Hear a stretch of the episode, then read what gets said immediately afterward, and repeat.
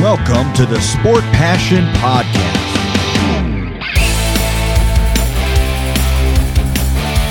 And here is your host, Lars Marendorf.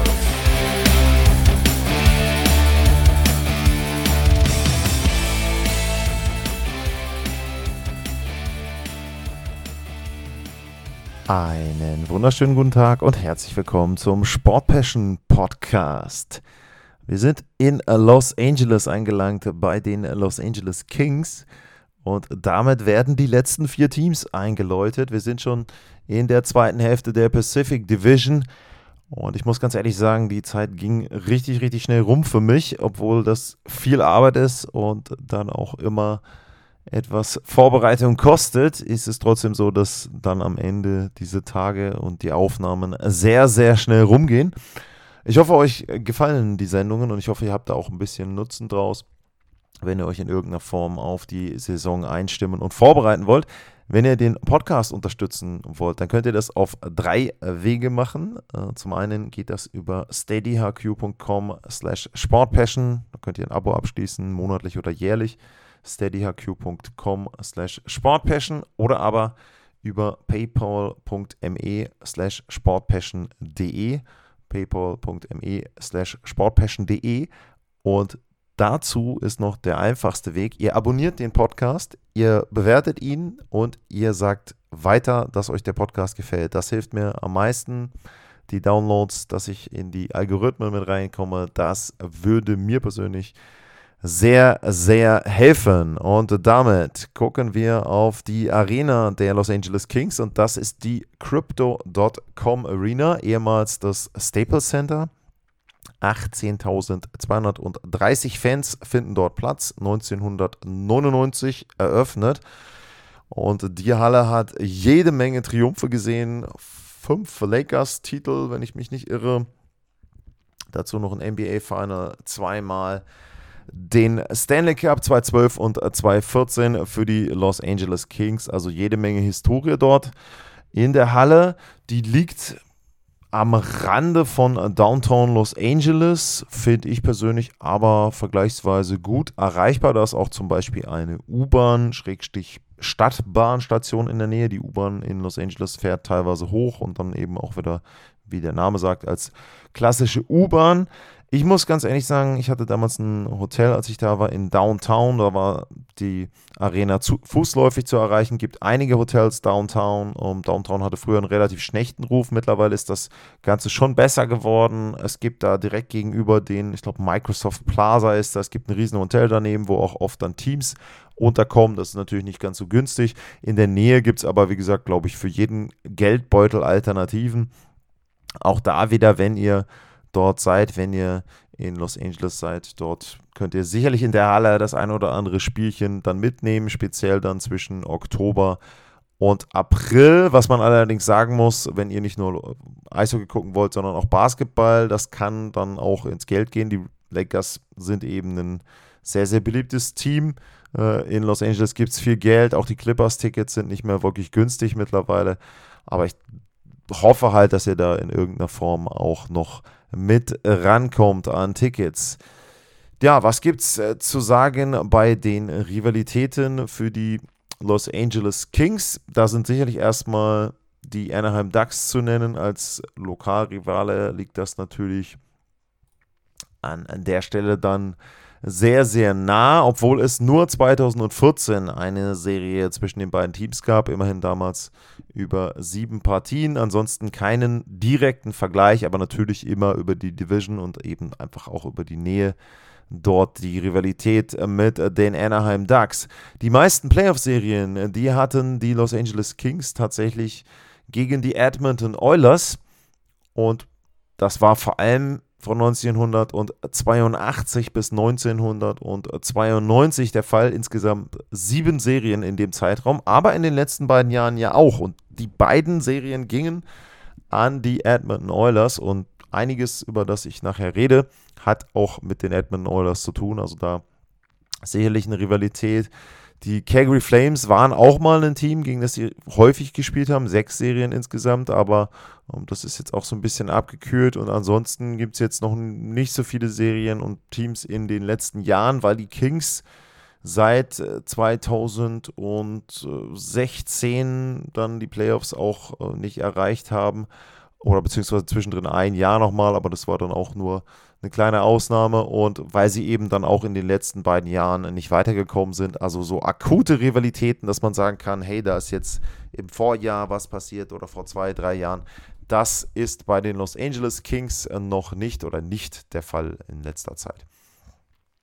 Wie war die Saison zweitausendzweiundzwanzig, zweitausenddreiundzwanzig für Los Angeles? Der Rekord war positiv, deutlich, siebenundvierzig Siege, einundzwanzig Niederlagen, vierzehn Extrapunkte, macht in Summe hundertvier Zähler, war Platz drei in der Pacific und Platz zehn insgesamt in der N H L, um das auch mal dann ligaweit etwas einzuordnen. Und bei den Statistiken, bei den Los Angeles Kings, da gibt es folgende Werte zu nennen. Sie waren, was die Tore betrifft, auf Platz zehn mit zweihundertvierundsiebzig, Gegentore zweihundertvierundfünfzig, das war Platz sechzehn, Torverhältnis Platz vierzehn, also so untere Ende der Playoff-Teams. Dann beim Corsi-Wert waren sie vorne mit dabei, Platz Nummer sechs, auch bei den Torchancen, Platz Nummer fünf, also das ist ja auch etwas, was nicht immer in Relation steht. Manche Teams haben einen guten Corsi-Wert, aber können das Ganze nicht direkt umsetzen in Torgefahr. Das war bei den Los Angeles Kings anders. Sie hatten allerdings eine schlechte Torquote, äh, Schussquote, Platz zweiundzwanzig mit acht Komma eins vier Prozent, nur die Fangquote war auch nicht viel besser, auch da Platz zweiundzwanzig, was sehr gut war. War das Überzahlspiel, Platz Nummer vier, fünfundzwanzig Komma drei Prozent, also wirklich extrem gut dort. Ähm, da gab es wenige Teams, die besser waren, dummerweise haben sie eins in den Playoffs getroffen. Unterzahlspiel war nicht gut mit Platz Nummer vierundzwanzig, also da sieht man so ein bisschen Stärken und Schwächen der Los Angeles Kings. Die Offensive war gut, Defensive war dann auch eher im Mittelfeld der Liga anzuordnen. Was haben sie im Sommer gemacht? Was hat General Manager Rob Blake an Transaktionen durchgeführt? Pierre-Luc Dubois wurde geholt von den Winnipeg Jets, sicherlich der größte Name und das größte Tauschgeschäft. Da sind noch einige Spieler dann nach Winnipeg abgegeben worden. Dubois hat dann auch gleich noch einen langen und hochdotierten Vertrag unterschrieben. Bis zur Saison zweitausendeinunddreißig, also bis ins nächste Jahrzehnt, ist Pierre-Luc Dubois bei den Los Angeles Kings. Kevin Connauton kam, der hat zuletzt für Florida, Philadelphia bzw. A H L-Teams gespielt. Cam Talbot im Tor, letztmals Ottawa Senators. Trevor Lewis aus Calgary, Andreas Englund aus Chicago bzw. auch A H L-Team dort. David Rittich, er hat in Winnipeg gespielt. Michael Malcev bei der Colorado Avalanche, beziehungsweise beim A H L-Team den Eagles, und Joe Hicketts, der hat früher mal in Detroit gespielt, aber zuletzt auch mehr A H L. Einige Spieler sind gegangen, teilweise eben auch dann in dem Tausch mit den Winnipeg Jets. Gabe äh, Viadi ist eben in Winnipeg, Sean Walker in Philly, Cal Peterson ist auch in Philadelphia, Alex Iafallo in Winnipeg, Sean Durzi in Arizona, Rasmus Kupari in Winnipeg, Jonas Korpisalo jetzt in Ottawa, obwohl das kein Tausch war mit Cam Talbot da im Wechsel. Alexander Edler ist im Moment noch Unrestricted Free Agent, Elias Andersson in Montreal, Zach McEwen in Ottawa und Nate Snarr ist bei den Columbus Blue Jackets. Also auch da viele Veränderungen und natürlich als Kern das Paket Iafallo, Kupari und Viadi für Pierre-Luc Dubois. Und Pierre-Luc Dubois, der ergänzt eine exquisite Center-Kollektion, würde ich mal sagen. Ähm, Anze Kopitar, der langjährige Mittelstürmer, der war in der letzten Saison mit achtundzwanzig Toren und sechsundvierzig Vorlagen, vierundsiebzig Punkten, der Topscorer bei den Los Angeles Kings. Ähm, der hatte zwei Zähler mehr als Kevin Fiala, der Schweizer in seinem ersten Jahr in Los Angeles, auch mit dreiundvierzig, äh, mit dreiundzwanzig Toren, zweiundsiebzig Punkten.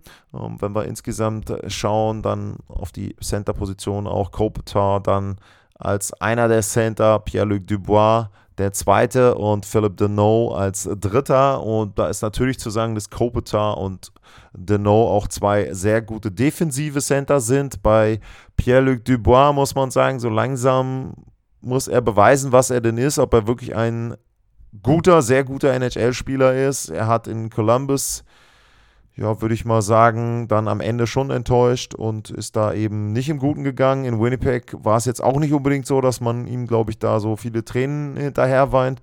Dementsprechend, ja, er hat jetzt einen langen Vertrag in Los Angeles. Vielleicht ist das die Sicherheit, die er braucht.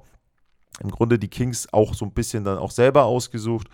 Also ich glaube schon, dass das jetzt was werden kann. Aber irgendwo ja, muss er sich dann auch beweisen. Geld wird er eh bekommen, aber vielleicht möchte er ja auch sportlich noch etwas mehr erreichen als das, was er bisher gezeigt hat. Er ist sicherlich jemand, der auch dann mal ein Punktespieler werden kann, also ein Punkt pro Spiel, vielleicht auch dreißig plus Tore, dreißig bis vierzig Tore. Ähm, vierzig Tore tatsächlich überschritten hat Adrian Kempe, ähm, der Schwede, einundvierzig Tore, Bestleistung, und der hat sich in den letzten Jahren wirklich richtig gut entwickelt. Vielleicht ist das jemand, der, wenn nicht in der nächsten Saison, so in den nächsten zwei, drei Jahren auch mal die fünfzig Tore knacken kann. Also das ist sicherlich da auch bei ihm dann möglich. Generell, wenn man sich jetzt so die ersten neun durchschaut bei den Los Angeles Kings, wie sich das aussortiert, dann haben wir da Kopitar mit achtundzwanzig Toren, Kempe mit einundvierzig in der ersten Reihe, Kevin Fiala dreiundzwanzig, Dubois siebenundzwanzig und Arthur Kaliev mit dreizehn Toren, hat aber nur sechsundfünfzig Spiele gemacht. Trevor Moore, ähm, Neuzugang, ähm, beziehungsweise äh, Neuzugang nicht, sondern ähm, neunundfünfzig Spiele, zehn Tore. Äh, Phillip Danault, achtzehn Tore. Ähm, Victor Arvidsson, sechsundzwanzig Tore. Also alle zweistellig gescrollt. Wer aufgepasst und mitgezählt hat, der merkt, das waren aber nur acht, denn der neunte Spieler, das wäre Quinton Byfield. Und bei Quinton Byfield äh, muss man sagen, auch bei dem, der Nummer zwei Pick zwanzig zwanzig, ist jetzt, glaube ich, so der Welpenschutz irgendwann vorbei. Sein Vertrag läuft aus im nächsten Sommer. Er ist Restricted Free Agent, also die Kings haben dann auch noch alle Rechte. Aber jetzt wäre genau der richtige Zeitpunkt für ihn, so ein bisschen mal auch da ins, Ramp- ins Rampenlicht zu treten und eben dann auch entsprechend zu zeigen, was er denn kann. Denn mit drei Toren in dreiundfünfzig Spielen ist das sicherlich nicht das, was man sich dort erwartet hat. Also ich sag mal, fünfzehn, zwanzig Tore sollten es schon sein in der nächsten Spielzeit. Das würde den Kings natürlich auch helfen, die Verluste, die durch Iafallo, Kupari und Viadi dann auch gerissen wurden, insgesamt im Kader auszugleichen. Ja, ansonsten solide vierte Reihe mit Trevor Lewis, Blake Lizotte und Carl Grundström. Ist in Ordnung, um, sicherlich auch nichts, wo man jetzt sagt, mega, aber die haben auch alle, finde ich, Verträge, die in Ordnung sind. Da sind die Verträge auch so, dass sie im nächsten Jahr auslaufen, sind ja auch mit äh, Grundström und Blake Lizotte zwei junge Spieler, die sind auch noch Restricted Free Agent, also auch da dann eine gewisse Flexibilität, wenn man die unteren Reihen, die unteren Spieler dann noch ein bisschen durcheinander würfeln möchte. In der Abwehr Drew Doughty, äh, mittlerweile dreiunddreißig Jahre alt, verdient auch weiterhin noch ein paar Jahre elf Millionen. Ja, ob die gerechtfertigt sind? Nun ja, neun Tore, zweiundfünfzig Punkte. Er ist Abwehrspieler und ist natürlich sehr, sehr verdient. Äh, könnte vielleicht auch da noch ein bisschen mehr sein, aber mit dreiunddreißig eben dann auch schon gut gealtert. ähm, Michael Anderson als Partner mit dabei, dann das andere mit Matt Ra und ähm, Matt Roy, Entschuldigung, und Vladislav Gavrikov. Ähm, ist auch in Ordnung. Was den Los Angeles Kings vielleicht insgesamt so ein bisschen auch fehlt, ist so die offensive Unterstützung durch die Verteidiger, würde ich mal sagen. Auch da könnten sie ein bisschen mehr gebrauchen, aber auf der anderen Seite, vielleicht fangen sie das dann eben auch durch ihre gut und tief besetzten Sturmreihen auf.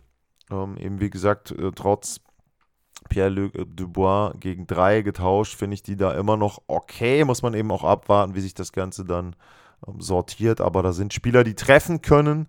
Und äh, wie gesagt, wenn Dubois dann auch sich gut entwickelt, dann sieht das da gut aus. Eine Fragezeichenposition ist sicherlich die Torhüterposition. Da hatten sie im letzten Jahr ja so ein bisschen auch wieder ein Kollektiv, dann am Ende mit Korpisalo vielleicht sogar jemanden gefunden, der zumindest in der regulären Saison gut funktioniert hat, in Playoffs nachher nicht mehr, aber die Edmonton Oilers haben natürlich auch ziemlich viel Firepower vorne.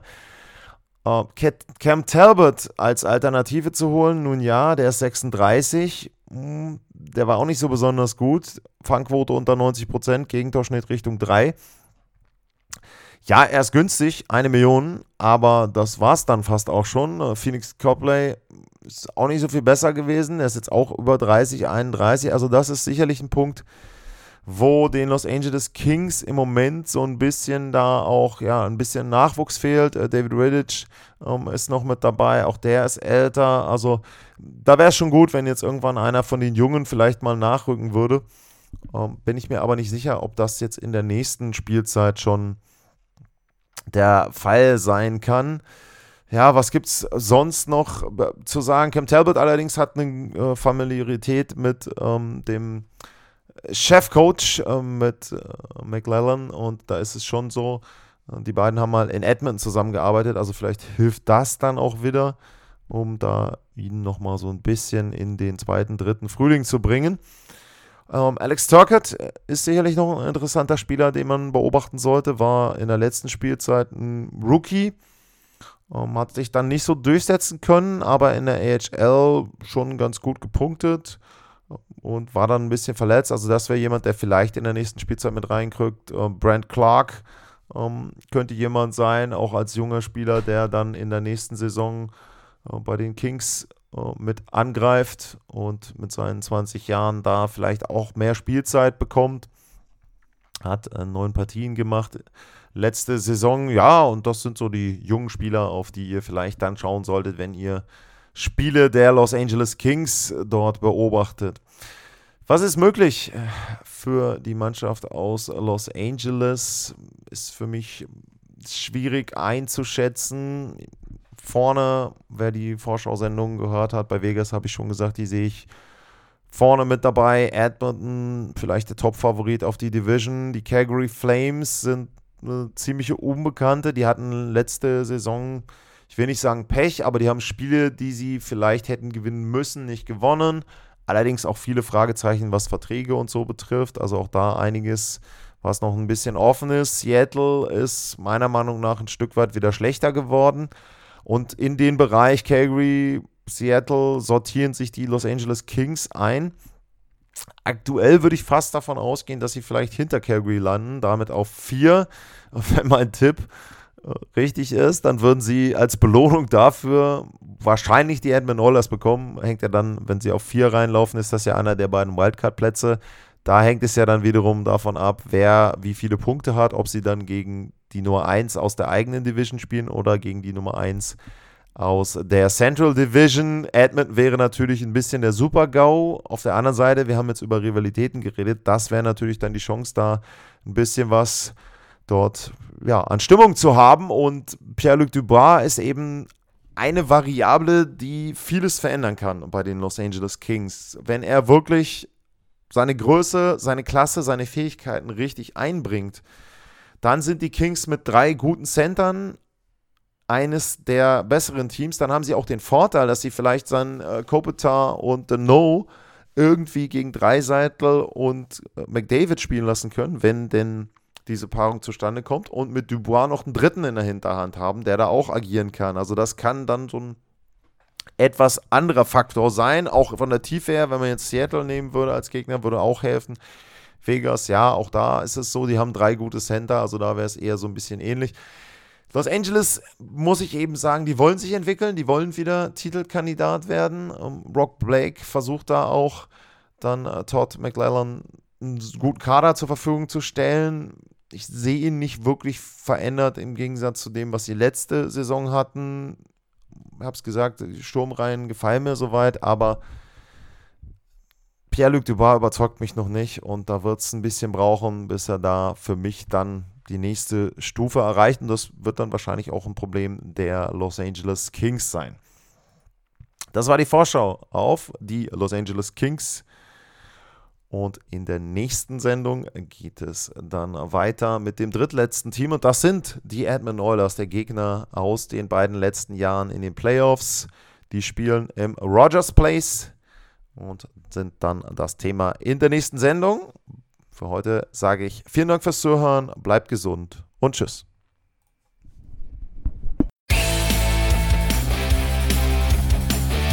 Sportliche Grüße. Das war's, euer Lars.